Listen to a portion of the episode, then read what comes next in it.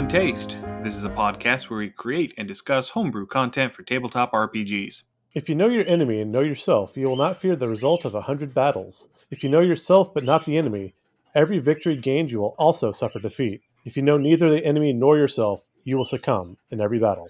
Sun Tzu, The Art of War. I'm Ian Woodworth, and I'm joined by my co host James Daly. Today, we're going to be talking a little bit about the little guys, talking about how to utilize low CR monsters in fights against your party in a way that tries to balance everything out. So what Ian's really saying is we're going to talk about the little guys and how to step on them on the way up. That's not entirely what I'm saying, but I mean, depending on your perspective, that could be it.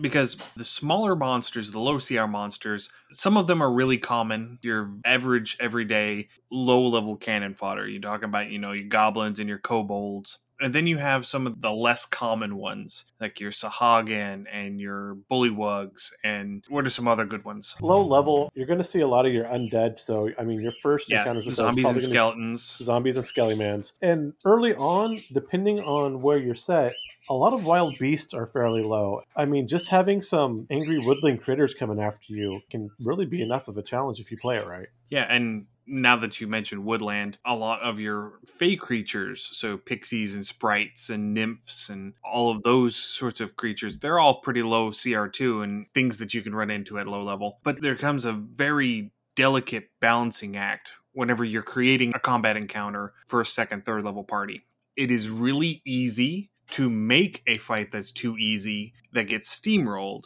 And it's also really easy to make a fight that's too hard and you end up with a TPK. I have been on both ends of the spectrum.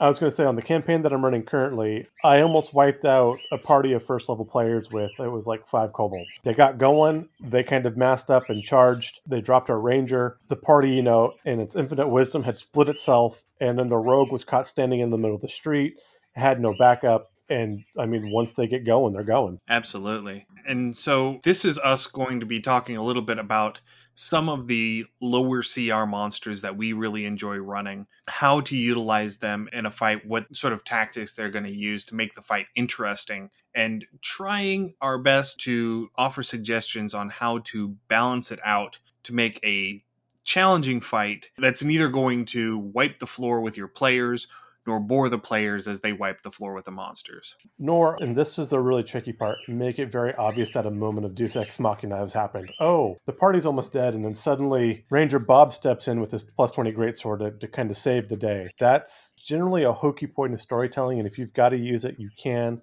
But the less you use that, the better off, in my opinion, at least. Right. So, the first group that we're going to be talking about tonight, we're actually taking two monsters and combining them and talking about them both at the same time because they're very similar in locations, they're very similar in tactics, and that's the goblins and the kobolds. They're pretty close in stats as well. And I think a lot of that leads to the locations and the types of strategies that these critters or characters would tend to use. Right. They tend to be in underground layers. They're both small category creatures. If you take the lore as it's presented by wizards, they tend to be very cowardly by themselves. They used to be related.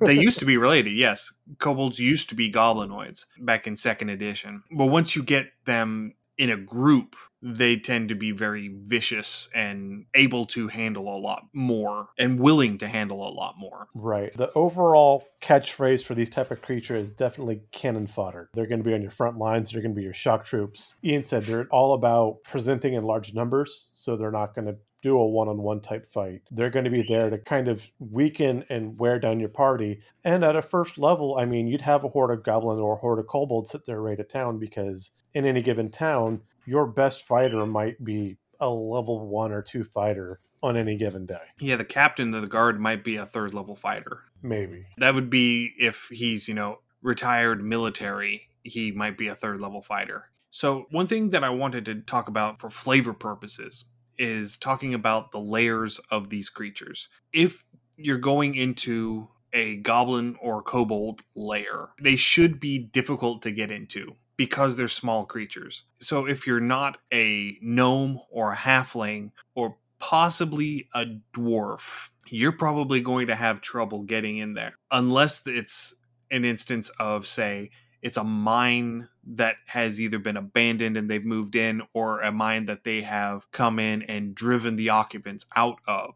So if it's a mine that humans or Goliaths or orcs or someone has started building at their scale, then it should be okay. But if it's something where the goblins or the kobolds have moved into it or have created this space for their own, they're not going to make seven foot high tunnels.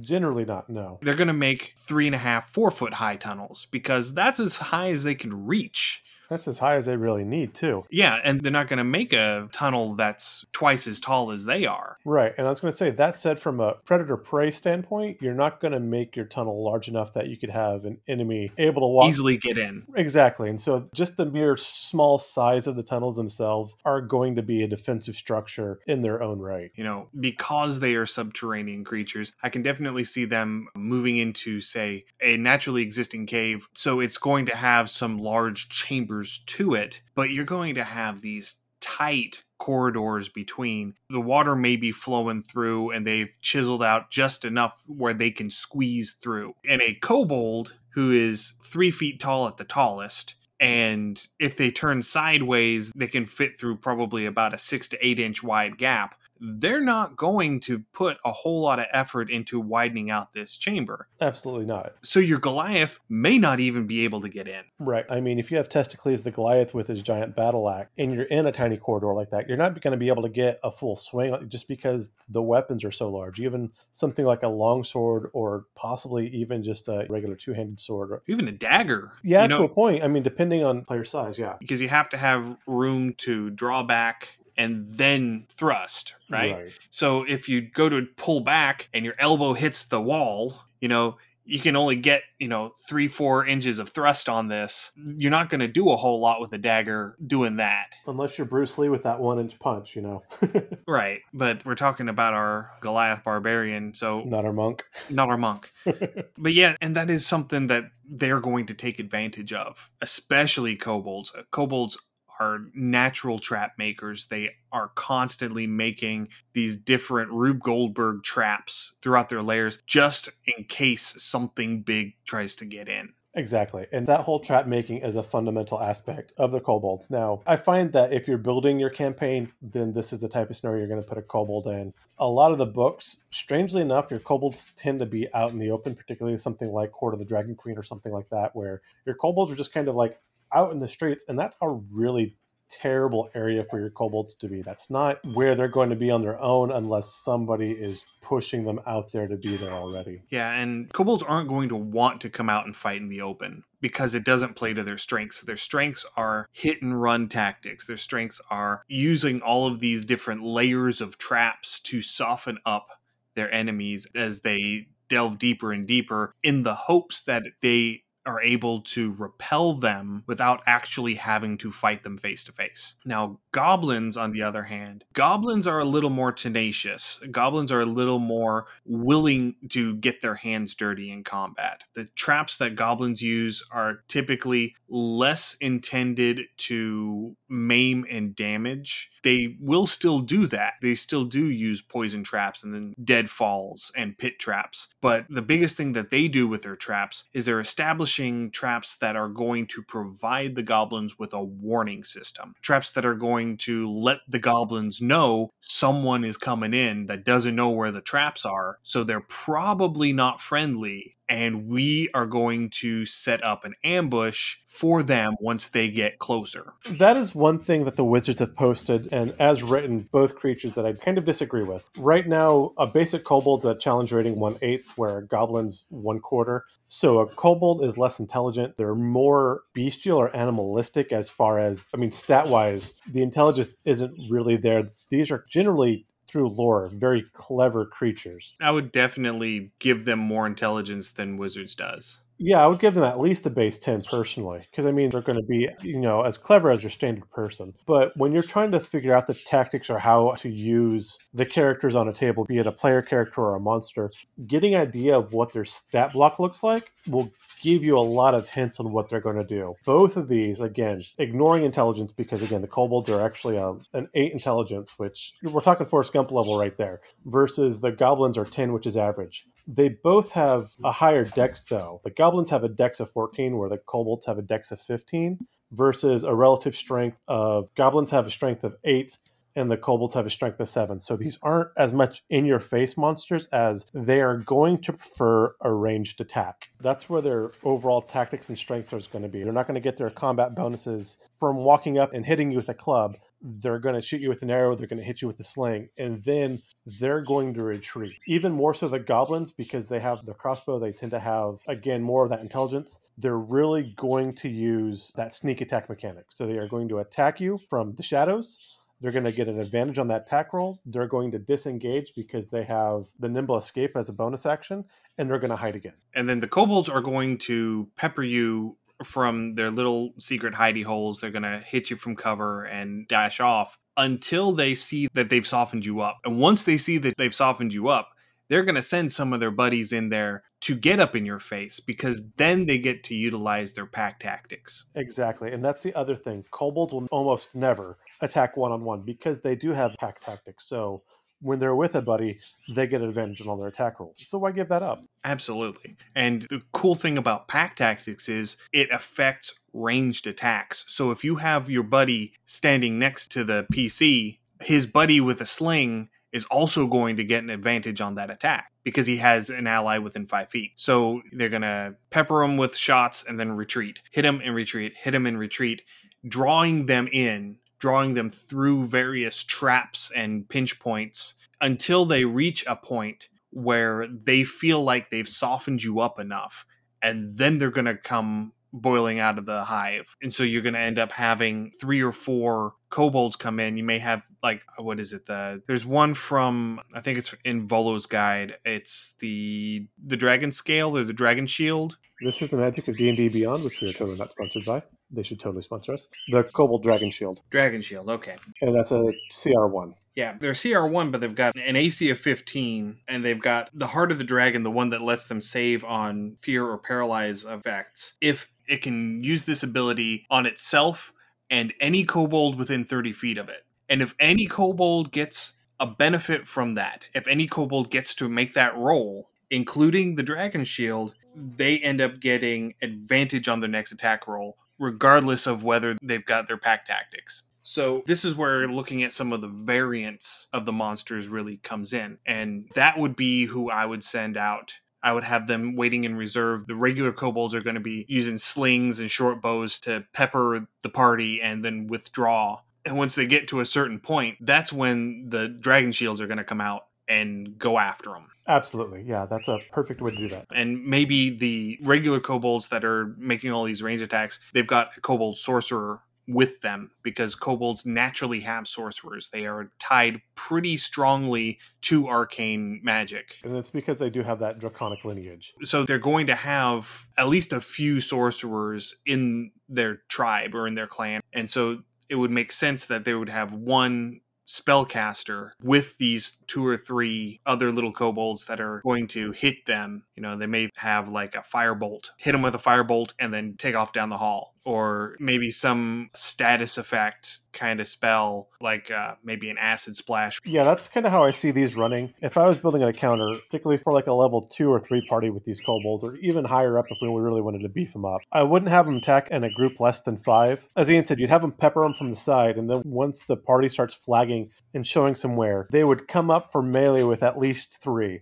That way, they still get the advance of their pack tactics. And if one drops, they can still have pack tactics while they pull back and retreat. And the entire time, they're going to kite the party. They're going to hit and step back and hit and step back until they can walk the party to one of these traps or maybe walk it into a group of the dragon shields or where the sorcerers are. But we're not coming up and fighting you. It's what's known throughout history very much as Fabian tactics. So instead of meeting the enemy head on, you're poking at them and then pulling back to gain a better position. You're never taking that full engagement fight. Right. And that really does play into the kobolds' strengths because they're not a very hardy race. They don't have a whole lot of hit points. They don't have a lot of the stats to really stand toe to toe with most of your martial classes. So they're going to want to take advantage of that range. They're going to want to take advantage of cover. And if they can break line of sight, they've got a pretty high dex score. They break line of sight, they can hide, and then they get advantage on the attack if they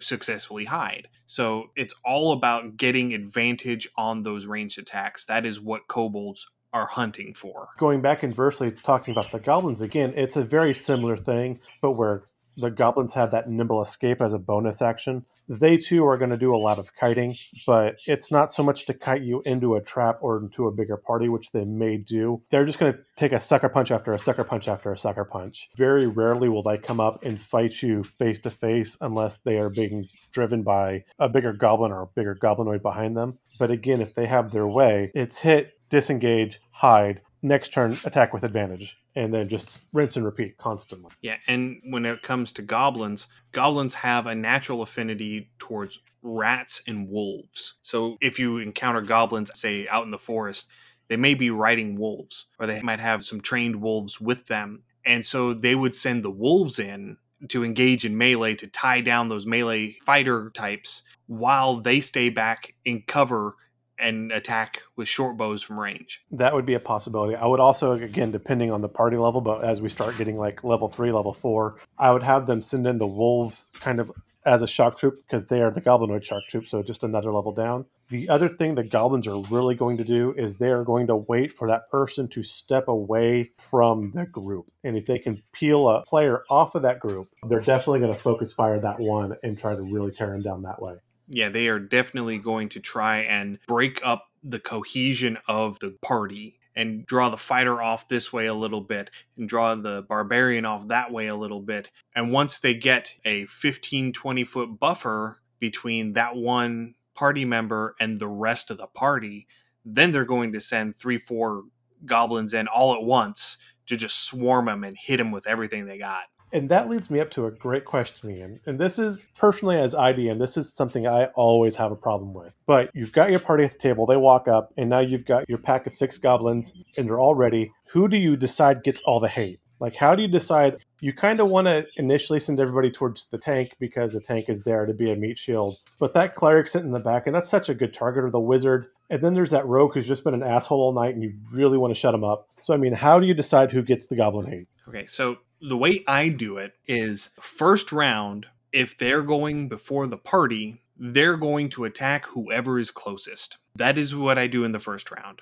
If some of the party has already gone, or once you get to the second round where the party has had a chance to act or react, then it's going to be a judgment call based on who they think the biggest threat is and who they can actually get to. Okay because they are going to act with a certain amount of self preservation in mind. They're not going to say, oh, the wizard back there is really squishy and he hit us with this big spell, so we're going to all charge after him and charge past the fighter and barbarian to do it. Unless you present a huge threat to them, they are not typically going to kill do, Floppy.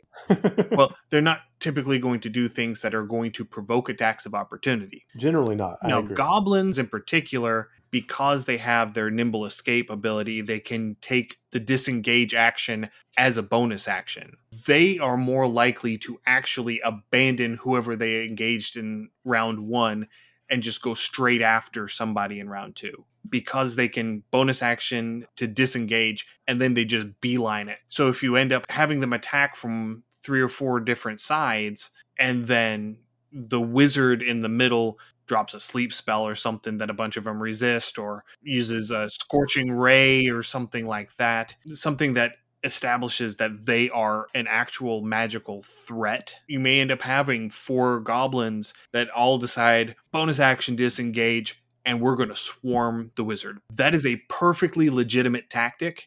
That is something that makes sense for how they would react because it is easier for them to dodge an axe than it is for them to dodge a fireball. Absolutely. Particularly like a spell, like I said, if you have sleep or riff or something they can't really see until it pops them in the face, the wizard pulls out the little laser pointer and running it on the ground so they start chasing it, that kind of thing. And as a DM, that has been one of the harder things for me to learn over time is how to use my mobs or my enemy NPCs intelligently and thematically as well. So again, going over things like this has always been something I've really been interested in because it's easy just to dump a bunch of minis on the table, or I've actually been using gummies because I read a Facebook post and my players really freaking like it, and just okay, we're all gonna push forward a mob, but to start giving them a real feel of tactics and stuff that really adds a lot to the game and story. And the common theme that we're going to run into with all of the monsters that we picked tonight is that a lot of them are going to try and attack from stealth. Yeah, and that's just because they're low level, they're squishy, they're meant to be squishy, and so they're going to try to squeak out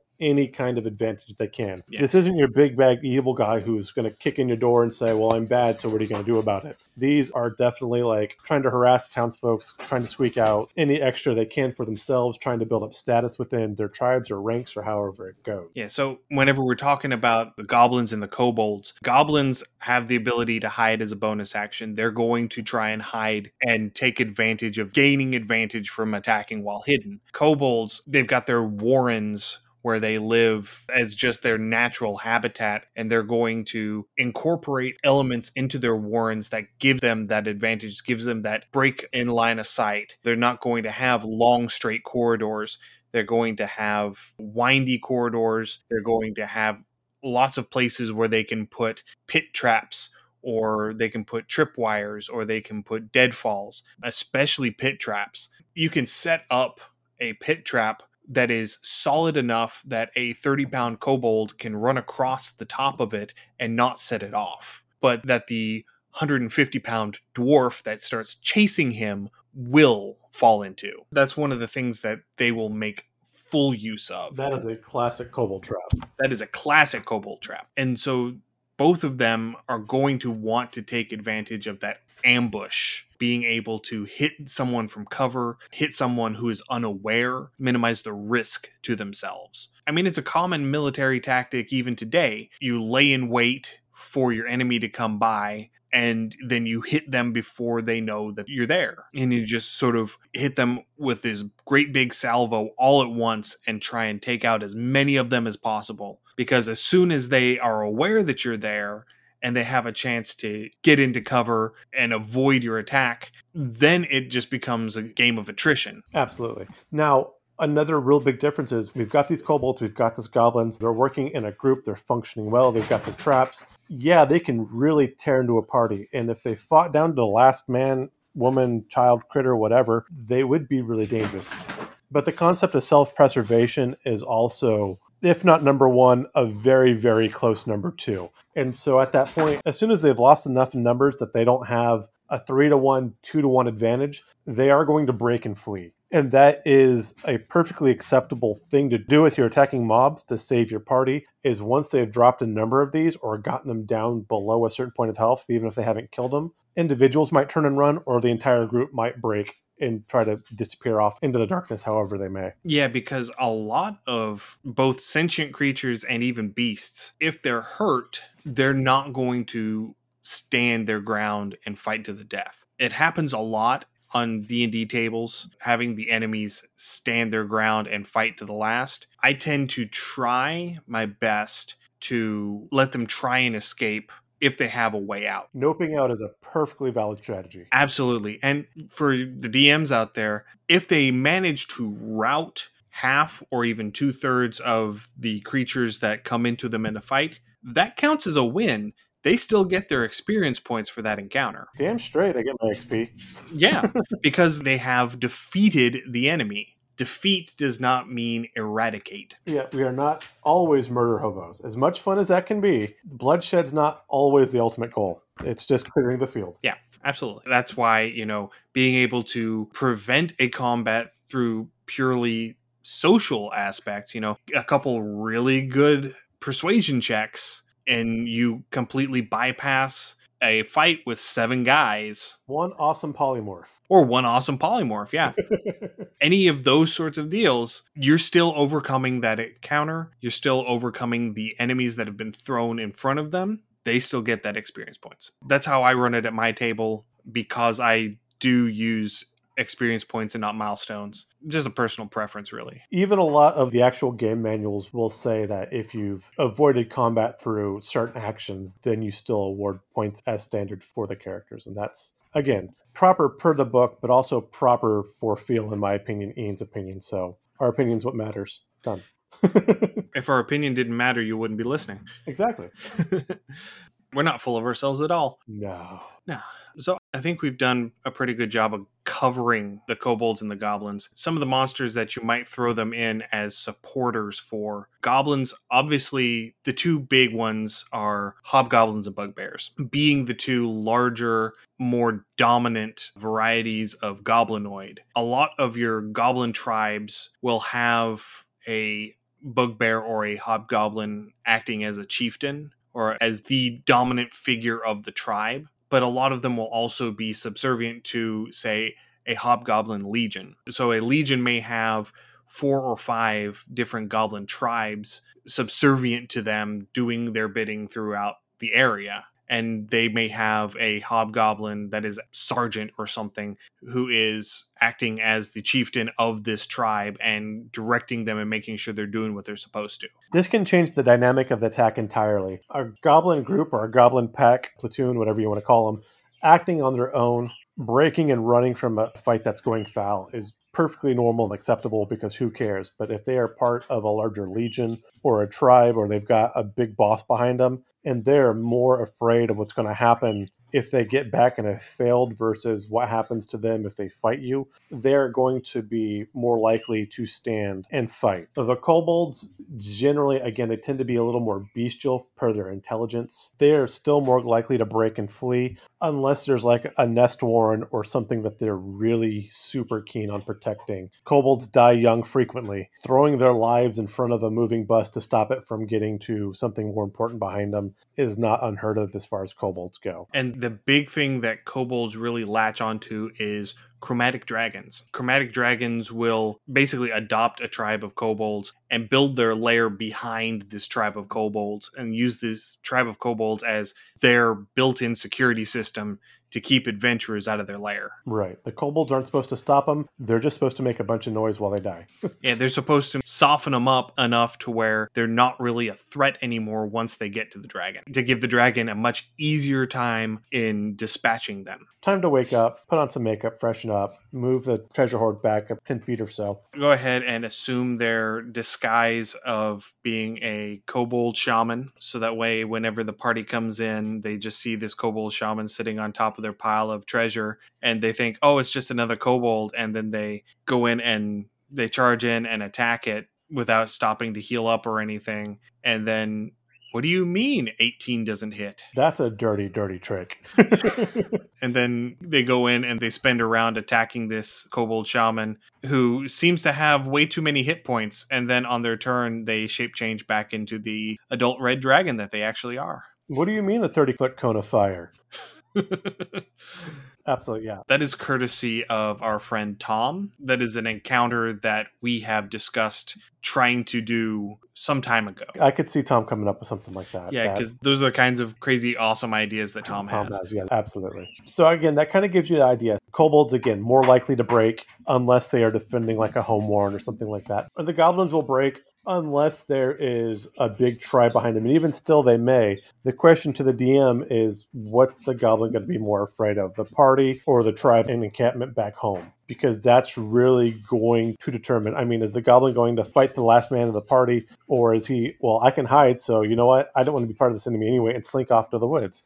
A third option, perfectly acceptable. Absolutely. And the big factor that is going to determine that is whether or not the boss is there. If their hobgoblin boss is there, or if the big, powerful goblin boss is there, they are more likely to continue fighting. We've all had that day at work where the boss is off and you're just like, you know what? I'm here. I'm mailing it in. I'm done. They're not going to know I am not getting paid enough to stand my ground. Absolutely, yeah. You know what? I'll let someone with a higher AC and a higher pay scale deal with this. Oh, what? No, I, I didn't see him, honest. I, I have no idea where they. Oh, this bruise? No, nothing. I think that does a pretty good job of explaining the sorts of things that goblins and kobolds can be used for. Let's go ahead and move on to our next creature type that we had talked about. This is the one that you were bringing to the table, Mephits.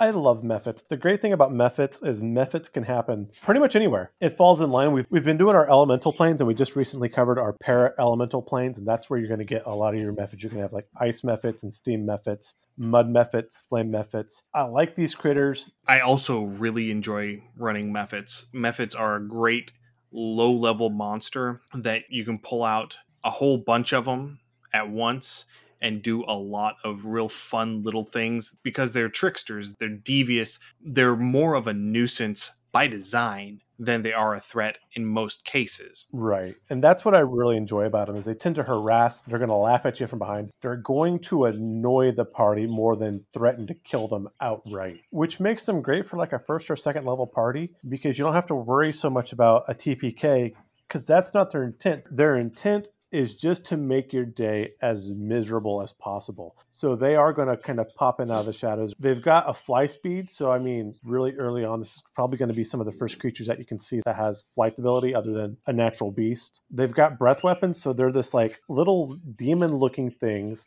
that are going to poke you in the eye. They're going to fly away just out of range and then point and laugh at you and then they'll wait till you get closer and they'll rinse repeat. If you get too close, they'll hit you with like a breath weapon that'll either slow you down or goop you up or freeze you in place. And then they'll just back up so they can laugh at you again. And once they're done laughing, they'll probably go on and do whatever the hell they were doing before. That is exactly them. They are just the annoying little brother of the D&D world. Yeah, and they all have the ability to change their appearance a little bit where if you don't know they're there, you can't find them. So the mud mephit, it just looks like a puddle of mud. You know, magma mephit, if you're in like a forge or a volcano or something like that, they'll just hide in the lava or they'll hide in the coals and you'll never know that they're there they're able to hide themselves within their element. Now, I'm wanting to take a little bit of a step back for a minute. The fifth edition book only has six mephits. If you step back to second edition to the Planescape modules, you have 16 varieties of mephits. So you have the four types for the four primary elemental planes. So you've got air, earth, fire, and water mephits.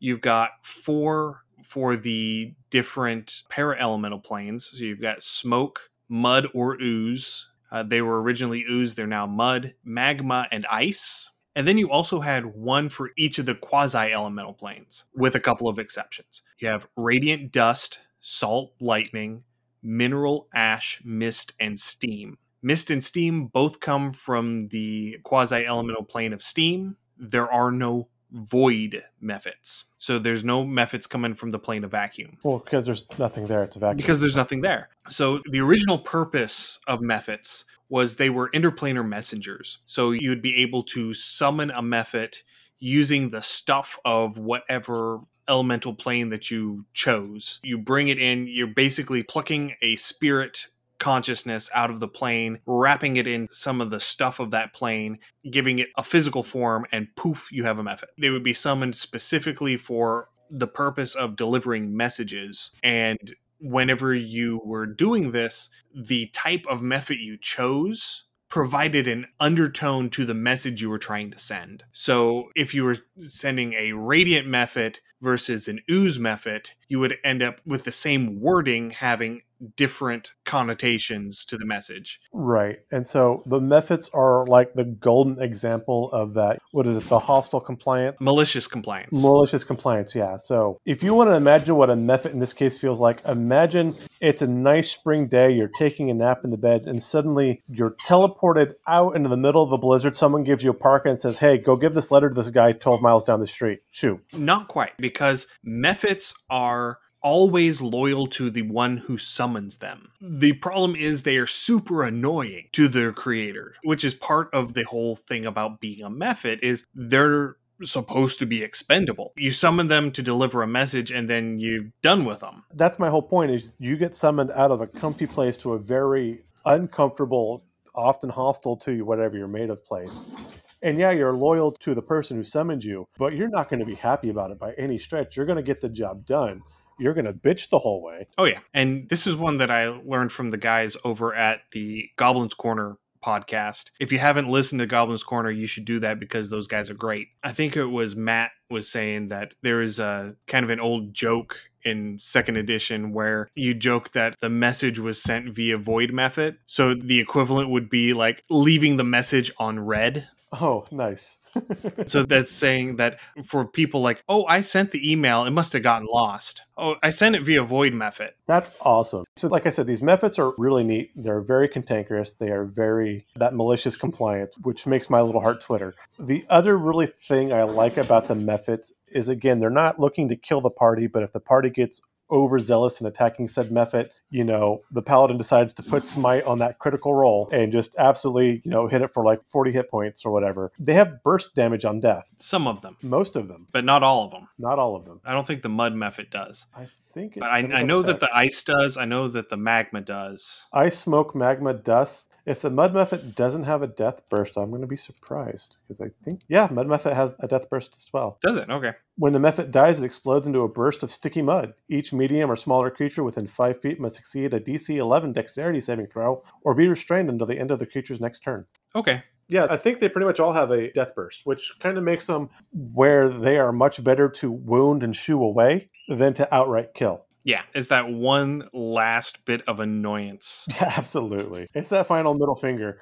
yes, their their final biting of the thumb, snubbing of their nose. So yeah, to talk about tactics with these, these can come in swarms or they can come one on one or one on five depending. They're not really going to charge so much in groups necessarily. They'll probably tend to group two or three, if that much, but not more than that. What they are going to do, they're going to be a harassing fighter where they have fly ability. They're going to swoop in. They're probably going to start with their breath weapon and hit or disable as many people as they can with that breath weapon. Swoop in with a claw attack and then use their flight action to get just out of range. And then the next turn, drop back in, claw attack, and back out. They will get some attacks of opportunity going in and out, but it's less than running through the whole party. And the thing about Mephits is you can summon Mephits using the Conjure Minor Elemental spell. So if you want Mephits of your own, this is how you get Mephits of your own. This is how you get Mephits of your own. And this would be something that I would say like hags. You know, a green hag might have some mud Mephits just hanging around. A druid,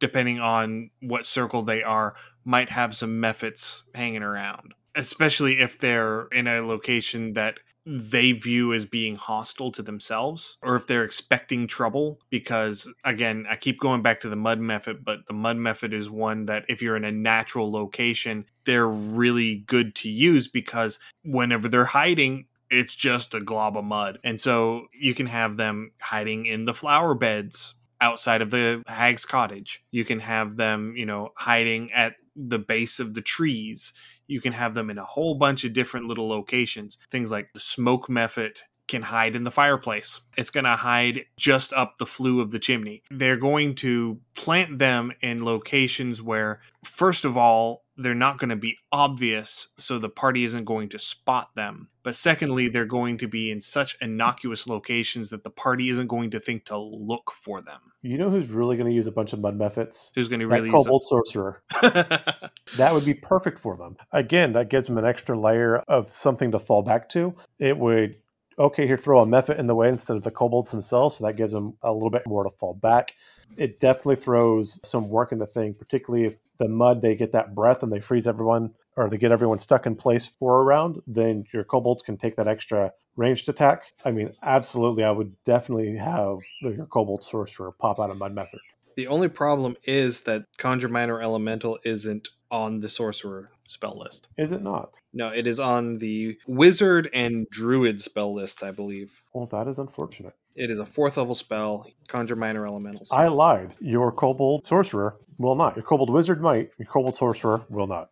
Your Kobold Sorcerer might if they have a magic item that does it. that could do it. Yeah. because that is totally something that I have never done before is give my big bad a staff of conjure minor elementals so that they can summon ice mephits. I would never do something like that ever. So yeah, that is definitely something to keep in mind. The way that I see it, most mephits aren't going to have a whole lot along the lines of self-preservation compared to the other creatures that we've been talking about No, not near as much. because if they die, they just bounce back to their home plane They're done for their visit. they're just energy wrapped in a package and once the package is broken the energy goes back So what I kind of see when the Mephits attack, particularly if they attack in a group of two or three, is the scene from Wizard of Oz where the flying monkeys come and they start pulling at Yes. everybody's hair. They're just kind of swinging, doing the crazy wavy arms above their head, trying to keep everybody off. That's the feel of the Mephit. They're more of an annoyance than an actual threat. They're there to kind of pester your party. Again, I love these things. They're low level. They're a good way to get the party used to attack rolls. You know, they're not For the people who grew up reading the Harry Potter books, they're Peeves, the poltergeist. Absolutely. Yes, that's perfect. But it's not super threatening. You're not going to wipe out your party. These are a good way that if you're homebrewing your own campaign, you're writing up your own stuff, these are something really good to cut your party's teeth on. And I mean, I would even see things like the hags have a cauldron bubbling in their cottage, and they've got steam mephits hiding in the cauldron. I'm thinking of that way back in the day where everybody had the Halloween like punch mixes where that was like the soda and the sherbet and it would all bubble because they throw the dry ice in there. That's exactly the picture I get with the witch's cauldron. Yeah, that would be fun. That being said, you could drop that in the middle of the table. Here's your witch's cauldron. I think that just about does it for what we've got. We did touch on Mephits a little bit when we were talking about the elemental planes, especially the elemental plane of Earth, because I think it was in the third edition manual of the planes. Mephits are described as being like vermin in the plane, akin to how rats are in a material plane city. Yes. And this also kind of drives back to our para elementals where we talked about the plane of steam, I believe, that it was a Mephit that has set himself up as king of the area. And he doesn't like being called a No, that Mephit. was plane of uh, smoke. smoke. Okay, yeah. And so for for a Mephit of any sort to gather that much power and influence is quite the feat. And so I really wish they would write more about that particular character because I would like to see how he managed that or what he did to get to that point. that would really be an interesting thing to do because he would have had to play his cards right to start accruing power. And once he started accruing power, he would have to hide that he's accruing it until he gets a chance to break away entirely. And then who's the lucky like I'm going to summon a Mephit and you just happen to pull him out of the deck. like I said, that'd be a really interesting thing to see. So I don't know. That would be a curveball I threw my party if they were higher level, just for fun. But like I said, the story behind that character, I would be very fascinated to see how they flesh that out. All right, so let's go on to our final creature type. This was my contribution to this list, mainly because this is the one creature type that I have actually succeeded. Succeeded is a strong word. That I've actually managed a TPK with, and that's bullywugs. For those of you playing at home who are not familiar with bullywugs, bullywugs are amphibious bullfrog people, not to be mistaken for grung, who are poisonous tree frog people. No, if you've ever played Battle Frogs, those are bullywugs. Yes. They tend to live in damp forests, swamps, lakes, ponds, wet caves, anywhere where they can submerge themselves periodically. So now we are finding out more and more what kind of environment Ian likes setting his campaigns in. Well, I mean, in my current campaign, the most recent one that is currently on hiatus because pandemic and all, the party went into a swamp and got ambushed by bullywugs. And I managed a TPK largely because they decided to spread out. Yeah, that's always an issue. So the cool thing about bullywugs is they can speak with frogs and toads. That is one of their innate abilities. And so they are going to use this ability to listen into what the other frogs are quote quote saying with their croaks in order to locate parties that are coming through their area. And so that way they can more effectively set up ambushes. Right. Very rarely will you catch a bullywug by surprise because of this, just because they have that innate communication and draw with nature. Absolutely. And it makes it very easy for them to communicate with one another while they're hidden and waiting to spring this ambush because they can just croak at each other and it just sounds like frogs. They also have an ability called swamp camouflage. So if they're in swampy terrain, they get advantage on their stealth checks, which is part of the reason why I decided to throw them in my swamp. Another factor that may have played into this being a TPK was that they rolled a natural 19 on their group stealth check to avoid detection. Very nice. Yeah. I also had a Banderhobb hiding up a tree, which may have had Done a something lot to do too. with it. Absolutely. Yeah.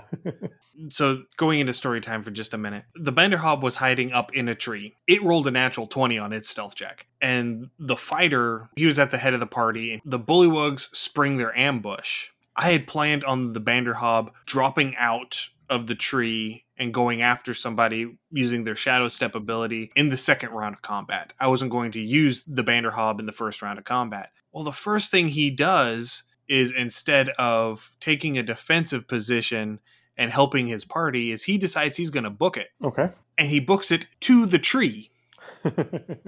and so the Banderhobb on their initiative just slaps him with their tongue and slurps him up like spaghetti.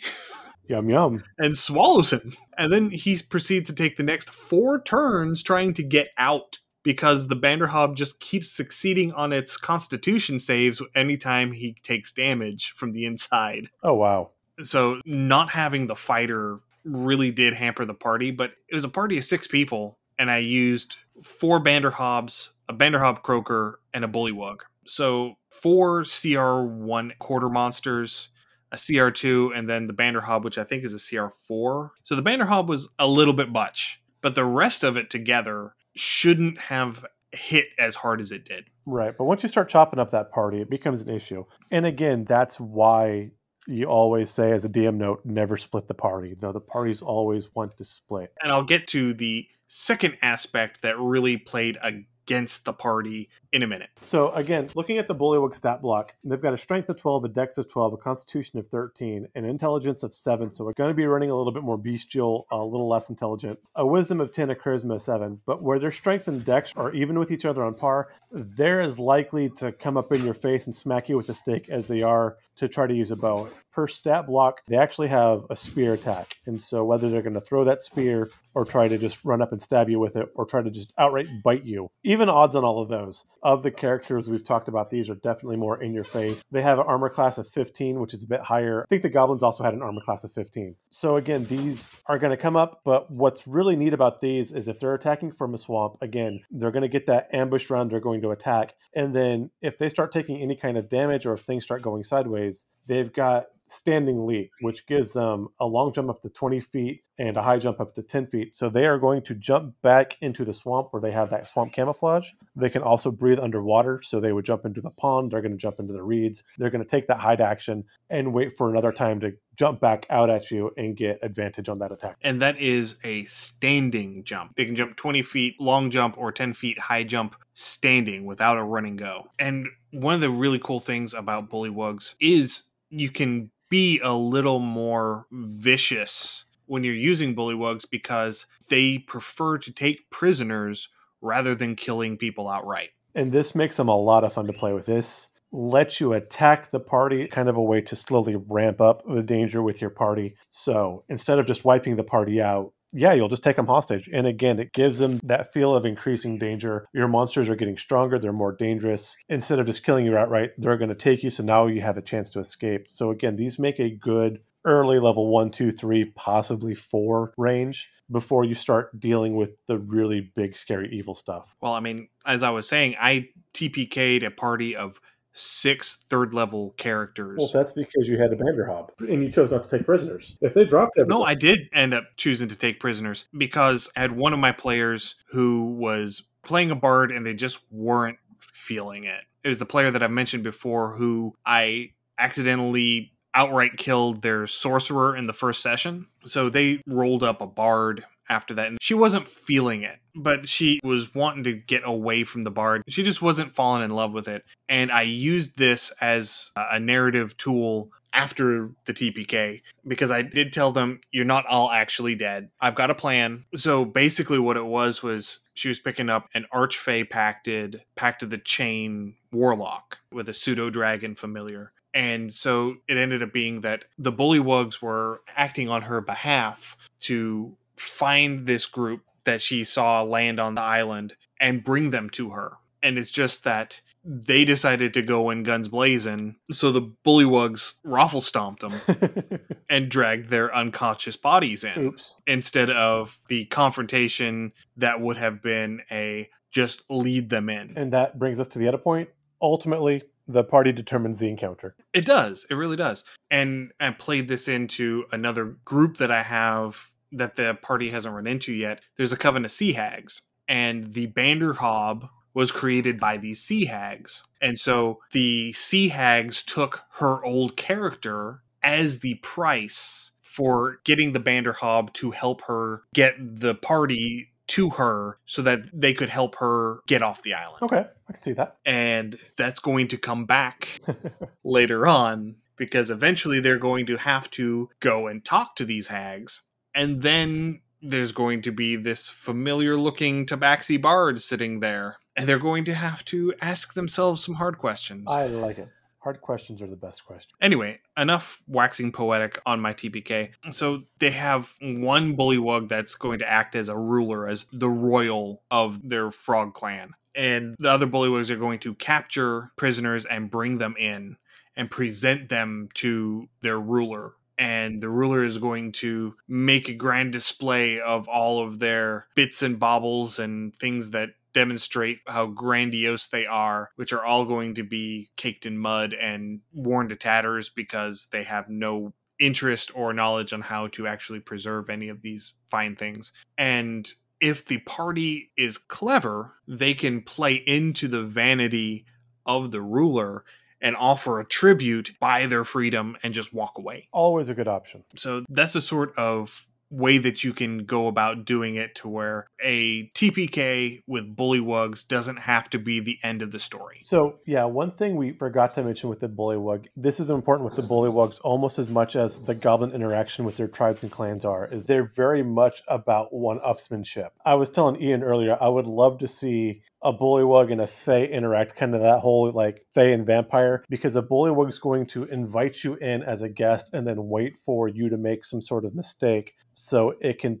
take advantage or razz you about it, showing how much better they are again, when you go to the Bullywug Royal, they're going to try to make this grand display so they can literally puff their chest up like a bullfrog would do. You know, look how great I am. The feel I kind of get from this is in Phantom Menace when they go to the underwater city. I forget the name of the underwater city where Jar Jar is from. And the big boss down there, again, he had that big bullfrogish look and he had all of his retainers out and they were all in their finery and their garb. And he was upset because the people of Naboo thought they were better than they are and they wanted to bring them down a notch, if nothing else. And so when Amidala, you know, got down and actually asked for help and kind of humbled herself, that was enough to sway them. The same thing with the Bullywug Royal. If you can offer a tribute, try to fluff their ego, whatever that takes, they are very, very susceptible to flattery.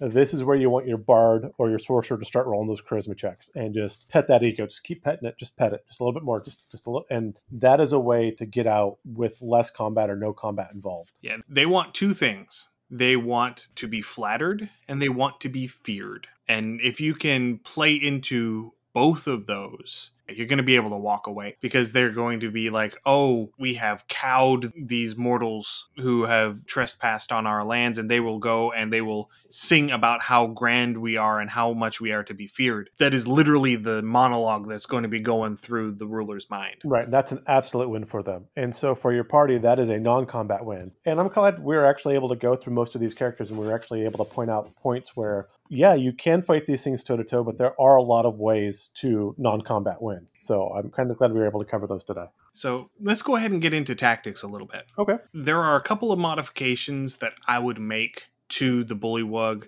if you wanted to really make them annoying. The first would be to give them nets. Oh, absolutely. And it fits thematically with frog people that live in the swamp. It works that they would have nets. And then another thing would be to have them actually partying with grung, the poisonous tree frog people. And I'll get to that in a little more detail when we get to the variants of the bullywug because the grung have natural poisons and the poisons do different things depending on the color of the grung but a lot of them will do things that will incapacitate or otherwise hinder their opponents so that it makes it easier to subdue them without killing them outright.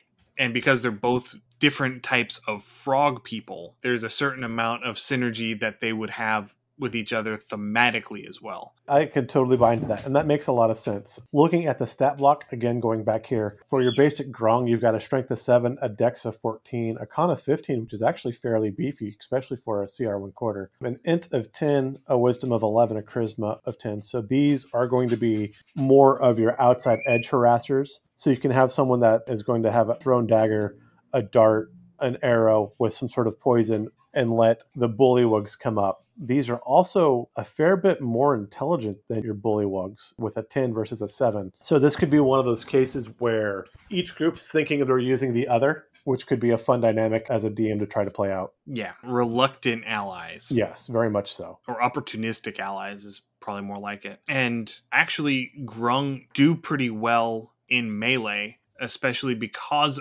they're poisonous. So merely coming into contact with their skin is enough to transfer that poison. Right, but that's not going to be their innate. Oh no, they're not going to forego all of their ranged stuff to just go ahead and dive in most These of the time. These guys are definitely rocking some finesse weapons. Yeah, and because Grung is actually a playable race, there is an interesting build that I've seen, and I can't remember the details of it, but it's basically you're taking a Grung, you make them a barbarian, and you go through a certain collection of feats, and they become the world's greatest grappler. I like it. It's amazing. But going back to what we were talking about with the bullywugs, they're going to attack from stealth. They're going to ambush whoever it is that they're coming after whenever possible. And they're probably going to attack in waves. So you're going to end up having the group in front of the party pop out and attack them and get their attention and draw them in.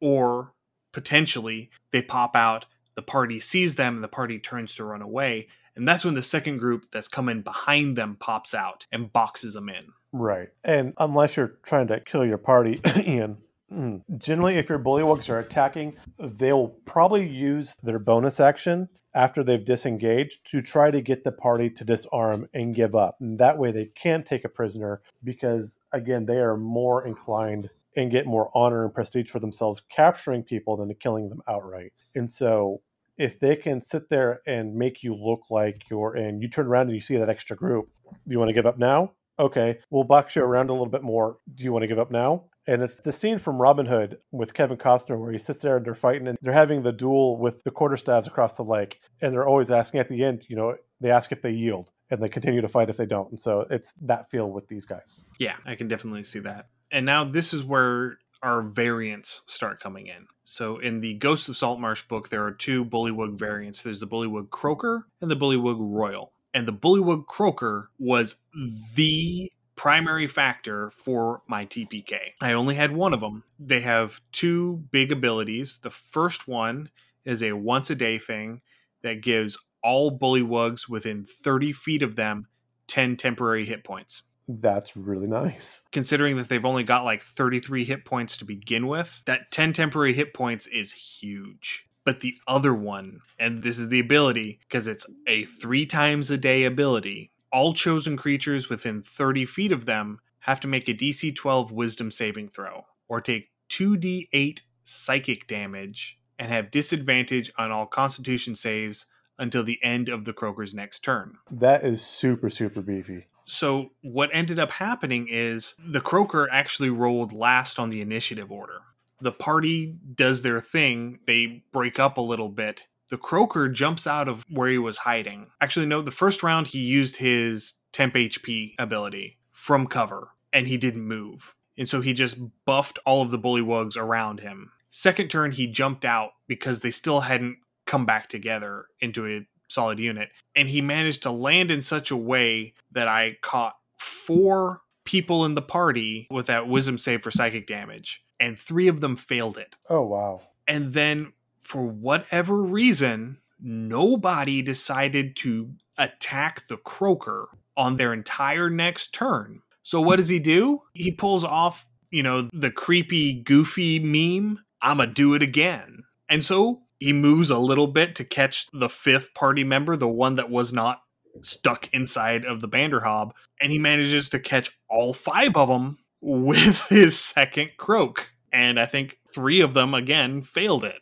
And I think I had two people go down after that second 2d8 psychic damage. Oh wow. Yeah, the croaker was what killed him. Yeah, the, I mean that that psychic damage is generally a hard thing to shake. And it's not a real challenging save. It's a DC 12. So if you have any positive to wisdom, you're doing pretty all right. And there's several classes that have proficiency on wisdom saving throws. It's just that it was a combination of the dice rolling poorly and them not focusing on what was actually the bigger threat. Yeah, and that's a hard thing for the party to try to figure out. And then the other one, the Bullywug Royal. For starters, they can ride a frog. They can get a giant frog or giant toad mount, and they can fight from their mount. And they get advantage on melee attacks they make while on their mount. To add on top of that, their melee weapon attacks that they make, they get to add an additional weapon damage die on all of their attacks that they make. That can be really. I mean, you don't see it a lot, but Wizards added a lot to the mounted combat aspect of things. And again, you don't see that too terribly often, but when it works, oh my god, it works. And so I would actually consider modifying this creature a little bit if you wanted to skew your combat for like a level 5 6 party. Instead of the spear that it has, which is a versatile 1d6, 1d8, give it a glaive or a halberd. Oh my. Oh yeah, especially with that range. Yeah, so now it has reach and it's got a 2d10 plus 3 on the damage when it hits and he has advantage on his melee attacks whenever he's mounted on his giant toad. I think we call that a Roomba. and whenever he hits somebody with a melee attack, they have to make a DC 13 strength save or get knocked prone. That's actually part of his attack, which getting knocked prone in melee combat Is against a bunch of things is really bad. yeah, laying down in combat's bad, okay? And then the last thing that he gets is once a day, he can issue a decree. And any bullywug within 60 feet of him that hears him issue this decree gets advantage on their next attack. I love that ability. And again, that is a good kind of turn the crowd against everybody real fast ability. That can swing a game super, super fast. Yeah, that is definitely something. Give them a glaive and put them in a situation where they're face to face with this guy and they're surrounded by like say 10 15 bullywugs and the bard or the paladin just gets a little too sassy talking back to the royal and he's like nope kill him Oh yeah, absolutely. Everybody slap him down. and now you have 15 bullywugs attacking with advantage right. No, that can ruin a day really, really fast. real quick you know when it comes to bullywugs i don't really know a whole lot of can't really think of a whole lot of creatures that would really be using bullywugs. Um hags maybe. Hags, i would say probably green hags. A would- black dragon, very easily. oh yeah black dragon you know living in the swamp. Or possibly even a green dragon if this is more of a forest pond kind of group Right. of bullywugs. I could see Yuan-ti using these as, you know, your first level of keep the hell away from me and annoyance yeah this would definitely be a subservient race. group Yeah. Like I said, a Yuan-ti of some sort, or even maybe a slightly bent druid. okay yeah I mean, those are what come immediately to head as far as if I had a BBEG behind all of this, those would be my first picks. You know, and it doesn't necessarily even have to be. Let's just go ahead and step back and subvert their whole evil alignment typing because forget making entire races evil. Let's go ahead and treat them as a dynamic cultural group. You could end up having a good aligned tribe or clan of bullywugs. You really could. And I was actually going to say you could wind up referencing Phantom Menace. You could just have, you know, a clan of bullywugs who just don't like people walking through their swamp. All right, so I think we're pretty much done. I think we've done a pretty good job. Yeah, I like these. This gives us some common lower CR monsters, some ones you won't see as often. We've tried to describe how they're going to function as a group, how they're going to attack with tactics and intelligently, as well as ways for the party to either fight them toe to toe and wipe them all out, or possibly win and get experience through non combat or less combative means, which are all good. And again, the party determines the encounter. If there are a bunch of murder hobos, they're going to murder hobo. If they're going to try to be more social about things, definitely an opportunity with all of these groups that we talked about, because a lot of these are either going to want to capture or take a non-violent approach or scatter or flee. So again, these are definitely something you can bring to your table, something that people don't get to see every day, or even if you do, you can give a lot of flavor and spice to how you decide to work with them. And these are also groups that, if you wanted to borrow the fourth edition minion rules, these would be great candidates for minions and higher level encounters. So, taking bullywugs, for example, if I had, let's just say we have a Hydra. We have a Hydra hiding out here in the swamp, minding its own business. The party comes across it or is sent to kill it or some such. and you have a tribe of bullywugs that has set itself up around this Hydra. Maybe it's an animist veneration sort of deal. Maybe it's they're surviving off of the carcasses that the Hydra leaves. Some sort of relationship is there.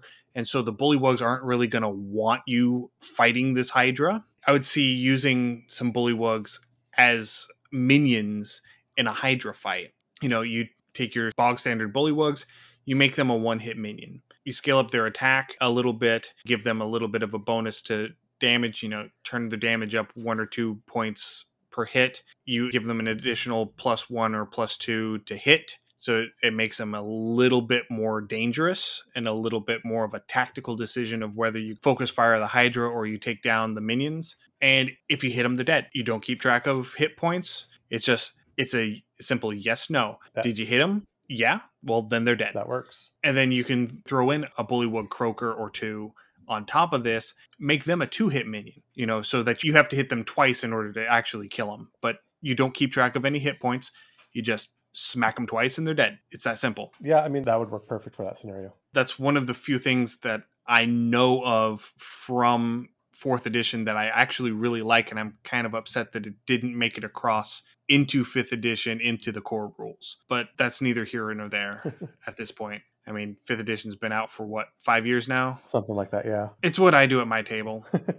but anyway, thank you for coming in and listening to another episode of Undercommon Taste with us today. I know we got a little bit rambly here at the end. it's been one heck of a day off recording, so we're both starting to get a little bit loopy. And so I appreciate you sticking around and listening to us ramble. If you have any comments or suggestions or ideas that you want us to run with, please send us an email undercommontaste at gmail.com or send us a direct message through our Twitter account at UCT Homebrew. I'm still doing my Shakespearean Insult Page a Day calendar inspired RP prompts six days a week.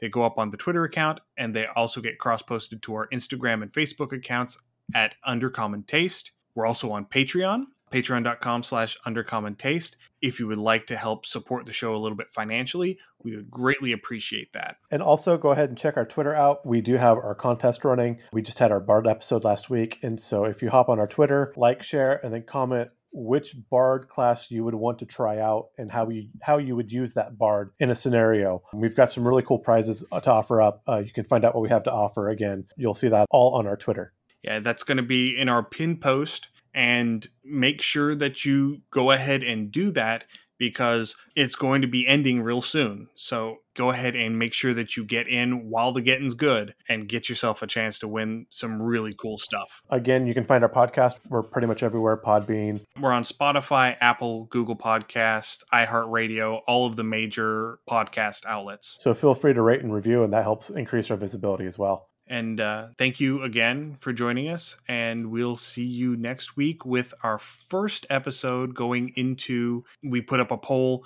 to see where you guys wanted us to go first. And the winner was Mechanus, the plane of law. So we're going to be taking ourselves into the plane of law next week. Awesome. Happy gaming, everyone. Thank you for joining us for another episode of Undercommon Taste. If you enjoyed what you heard, please pass it along to your friends. If you have comments, suggestions, or ideas, you can email them to us at undercommontaste at gmail.com. If we like your idea, it may make it into a future episode. You can find us wherever you find your podcasts, and we would greatly appreciate any likes, ratings, and comments you could provide. Find us on social media. We're at Undercommon Taste on Facebook, Instagram, and YouTube, and on Twitter at the handle at UCT Homebrew. If you would like to help support the show financially, please visit our Patreon page at patreon.com slash undercommontaste. Our theme is Massacre Anne, written and performed by Mary Crowell and used with permission. You can find her online at marycrowell.bandcamp.com or on Patreon at patreon.com slash Dr. Mary C. Crowell. Thanks again for listening and stay safe. You'll hear from us again soon.